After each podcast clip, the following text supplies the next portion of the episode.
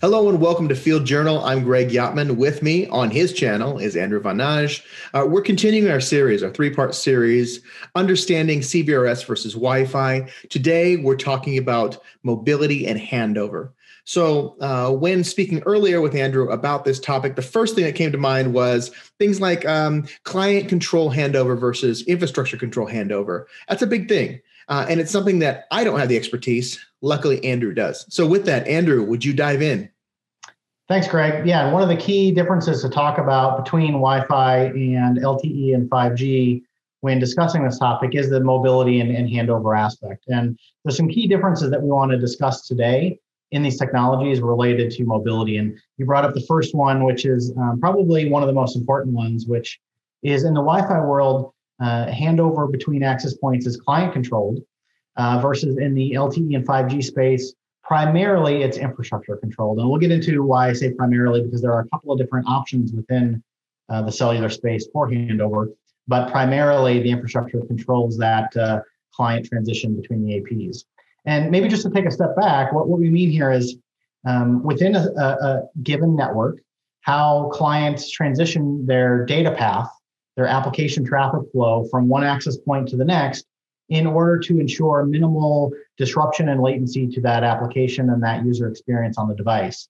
This is becoming more and more critical for applications that require consistent um, controls for either user experience or for automation um, and low latency service for those applications that are much more demanding now. So uh, some of those um, really get into some key differences around, let's say, how fast those those handovers can occur as well. So on that topic, and speaking of how fast, that's the question I have: is really what is that typical time frame uh, between them when you're looking at CBRS versus Wi-Fi? What does that handover look like?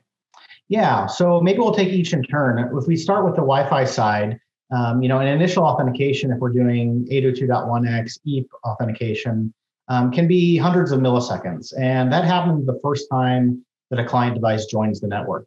Luckily, in Wi Fi, there is a fast roaming or fast BSS transition uh, portion in the standard specification that is commonly referred to as 802.11r that allows for key caching and things of that nature so that subsequent handovers between access points don't need to do that full authentication.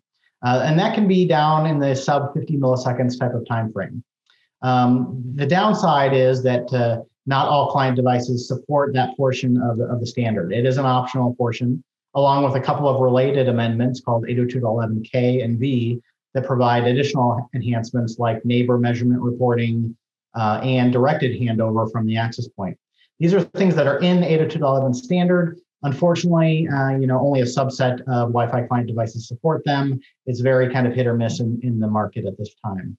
Uh, some of the reasons why uh, Wi-Fi devices take potentially longer to, to hand over between access points is that client devices have to scan a large amount of channels. So having 25 plus channels in the Wi-Fi world um, and client devices don't necessarily know which one the access points are on nearby, they have to scan all of those, and that can take a, a large amount of time. Um, so that's one of the reasons potentially why handover can be slowed down. Uh, another one can be that uh, you know the devices don't support that uh, 802.11r fast BSS transition, so they're going to take hundreds of milliseconds all the time. And there's also this security versus performance trade-off in the Wi-Fi world.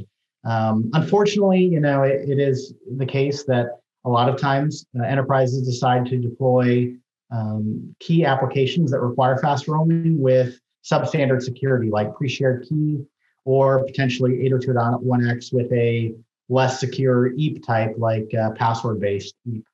Um, unfortunately, uh, you know, there's that trade-off of if you want to do high security with maybe certificate-based EAP, then that's a lot uh, harder to implement just from a complexity the ecosystem standpoint.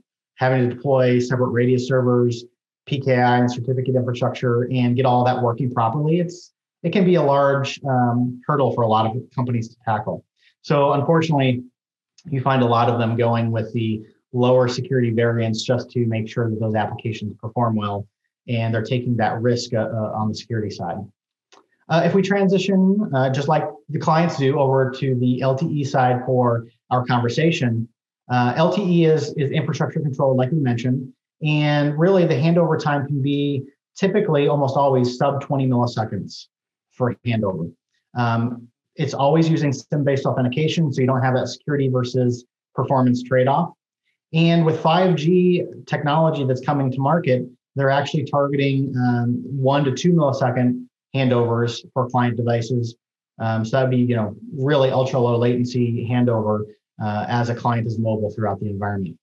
Uh, some of the reasons that LTE and 5G can achieve these much uh, quicker handovers. Uh, the first reason would be timing. Uh, all LTE and 5G access points are GPS time synced or through a network PTP master that distributes time to all of those uh, access points. And through the LTE scheduler, we actually have time synchronization with the client devices as well. So when all the devices are time synchronized, the infrastructure can very clearly communicate to the client devices exactly when they need to transition between uh, given access points and to which access point they need to to make that handover to. Uh, from a, another standpoint as well is that all of the measurement metrics that are communicated from a standards-based 3GPP um, process through measurement report mes- messages. So the client and the infrastructure is always communicating about the signal quality of the current serving cell as well as the signal quality for the neighboring cells. So the infrastructure really has all the information from both its own perspective as well as the client perspective of which access point would be the best target for it to transition or hand over to. Um, and then there's coordination of state transfer behind the scenes between the LTE access points to prepare the, the new access point to take that client connection. So what we see is just in general in the LTE and, and 5G world, uh, it's infrastructure controlled, very precise timing. Uh, the infrastructure is aware of all the metrics from both the infrastructure and the client perspective to trigger that that handover between access points for the client device. And because of that timing, it, it you know the the access point tells the client device exactly when to make that transition. Uh, whereas in the Wi-Fi world, it's kind of just more up in the air. Every client device is doing their own thing. Some of them do it well, some of them don't. Uh, a lot of the measurement reporting, a lot of the fast uh, roaming type of uh, specifications in the standard are optional, and we see very mixed uh, implementation of that within the client device ecosystem. And then, like we said, we have that security versus performance trade-off, which is unfortunately very prevalent. So um, that, that, those are some of the key differences for mobility and handover between Wi-Fi and cellular. Hopefully, this provides informational for our audience. So, Greg, um, back over to you. All right. So what I took in from that is that when looking at CBRS in particular, you're talking about an increase in speed, uh, security, and also, um, um, I guess, the ease of of transfer, ease of handover. Is that right, or is there something else I've missed there? Yeah, correct. I mean, I think that encapsulates it pretty well. There's just not the trade offs. There's just more standardization, less trade offs to be had. And uh, because of the timing and, and just the way it's implemented, it's much more consistent, uh, uh, fast handover between uh, access points. All right, perfect. And speaking of fast, just for reference for someone like me who needs a point of reference for speeds, um, hundreds of milliseconds. I think one of the fastest a fastball can be thrown from the pitcher to the catcher in baseball is hundreds of milliseconds, uh, which seems like nothing, but when you extrapolate it out, tens of thousands, if not millions of connections, and it, it makes a difference. Versus, um, you know, five milliseconds, ten milliseconds. That's the time it takes for a hummingbird or a, a honeybee to have a single flap of their wing. Uh, so yeah. I mean, the difference between the two is stunning when you really ex- expand it.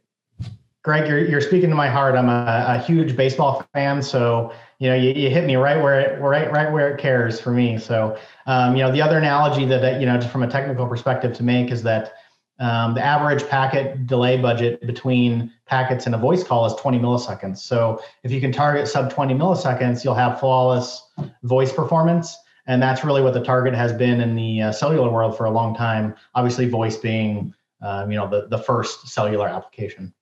Perfect. And that's the, exactly the level of detail I hope that we could uh, uncover here in this call, uh, in this meeting, in this uh, session. Um, for those of you who didn't catch the previous two, know that there's goodness there as well. So you'll have the trifecta uh, in understanding CBRS versus Wi Fi. Please do check those out. Make sure you uh, like, subscribe, share uh, these episodes, and make sure that you're not a stranger to this program or to our website where you can reach out to us or also to Andrew. Um, until the next time we see you or speak to we hope you're well. We wish you a happy 2021 and um, hope you have a great day. Thank you.